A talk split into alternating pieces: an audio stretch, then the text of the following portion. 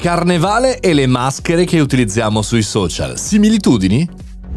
Buongiorno e bentornati al Caffettino Podcast, sono Mario Moroni e qui oggi davanti alla macchinetta del caffè virtuale. Come facciamo tutti i giorni commentiamo una notizia del mondo tech, del mondo innovazione e anche ogni sabato incontriamo un'altra voce per poter riflettere su tematiche che possono essere utili per noi professionisti, imprenditori e perché no, studenti. Settimana scorsa è stata la settimana di carnevale, in tutta Italia si è festeggiato, ma oggi, visto che io abito con il mio mulino d'acqua in provincia di Milano, arriva il carnevale anche qua, in ritardo di una settimana, lo so, lo so. Ma siccome oggi è l'ultimo giorno di festeggiamento in questo sabato, vorrei chiedere al nostro ospite, esperto anche di etimologia delle parole, al nostro Paolo Manocchi, da dove arriva tutto questo racconto, queste maschere e fare anche una similitudine, seppur forzata, ma ce la butto dentro io, con l'utilizzo delle maschere che facciamo sui social tutti i giorni. E allora Paolo, visto che i festeggiamenti continuano ed arrivano ora a Milano per il carnevale ambrosiano, da dove deriva questa parola carnevale? Ciao, ciao Mario, innanzitutto ciao a chi ci ascolta in questo momento. La parola di sicuro da dove arrivi non lo si sa esattamente, sembrerebbe che abbia a che fare con il solito nostro latino e carne levare. Quindi come ah. dire, era un modo per far presente che il carnevale era l'ultimo momento dove mangiavano la carne e poi bisognava toglierla perché iniziava la quaresima, ah. capisci che figata? E quindi iniziavano i 40 giorni eh, che dalla fine del martedì grasso portano poi al sabato che precede la Pasqua. E quindi ecco da dove arriva carnevale, così sempre.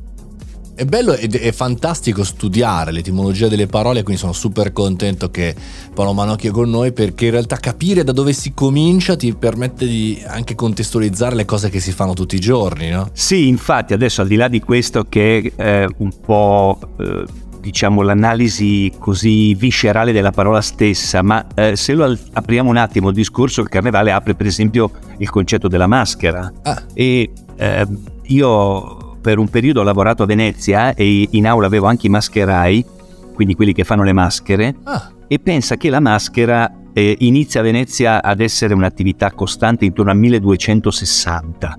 Quindi pensa quanti wow. anni è, no? E, ehm, e la maschera era un qualcosa che aveva a che fare con l'enigma, la seduzione, il mistero. Mm. Quindi è una parola che arriva dall'arabo questo, che è, è mascara, che poi da noi è, è, rimasto come concetto di maschera, no? come diciamo traduzione in italiano.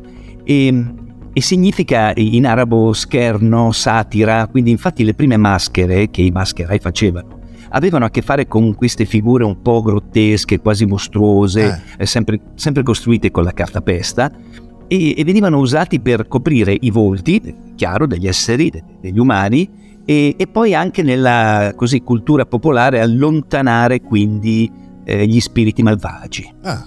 Ecco perché un po' montavano queste, queste maschere in quel periodo poi dopo sono rimaste nella cultura appunto del carnevale, in realtà poi ha avuto un po' una sfumatura questo concetto della maschera perché via via eh, nel carnevale soprattutto veneziano che è uno dei più famosi al mondo il concetto era poi quello di trasgressione, di festa, di libertà, sai perché la maschera produceva l'anonimato. Eh.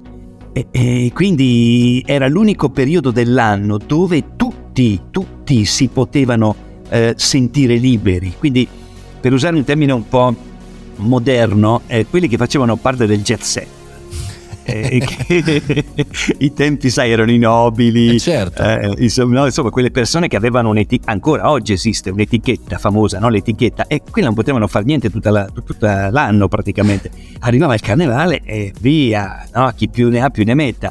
Pensa che persino i religiosi, ah. le mo- eh, sì, sì, monache piuttosto che preti, eh, si mettendosi la maschera, potevano mettersi in una condizione di lasciare liberi gli istinti wow. e quindi fa- fare tutto quello che figurati non era assolutamente per me. Io immagino solo che cosa potesse accadere, però sai, ascoltandoti mi viene in mente la metafora con i social media di oggi, no? Cioè i nostri account social spesso, non per tutti noi, due no perché siamo due professionisti e facciamo vedere quello che siamo, ma per tante persone è una maschera, è una sorta anche diciamo così di, di visione del mondo reale al mondo virtuale ed è effettivamente quelli che usano i nickname no, sono in anonimato, quindi hanno questo mascherone davanti in cui lì sì dicono quello che possono dire solo perché hanno la maschera. Perfetto, in più Mario, tu sai quanta gente purtroppo, perché un conto se lo fai una volta per gioco non succede niente, ma c'è chi lo fa con proprio una convinzione profonda e quelli che poi con eh, i vari Photoshop piuttosto che altri programmi che io non conosco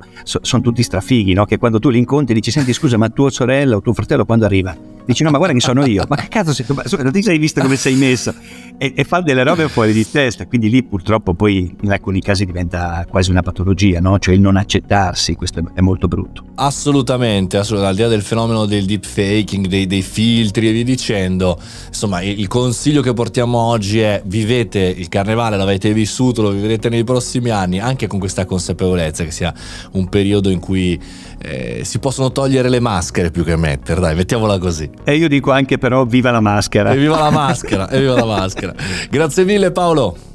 Grazie a voi, ciao. Questo è il Caffettino Podcast e io sono Mario Moroni. Ogni singolo giorno, 7 su 7, da più di 1200 puntate. E anche il sabato, anche il sabato, con cui facciamo una chiacchierata con un ospite, un bel caffettino a due voci. Noi ci sentiamo domani per il super riepilogone della settimana e poi anche lunedì con un'altra news per cominciare un'altra settimana di tech, un'altra settimana di innovazione, un'altra settimana di critica.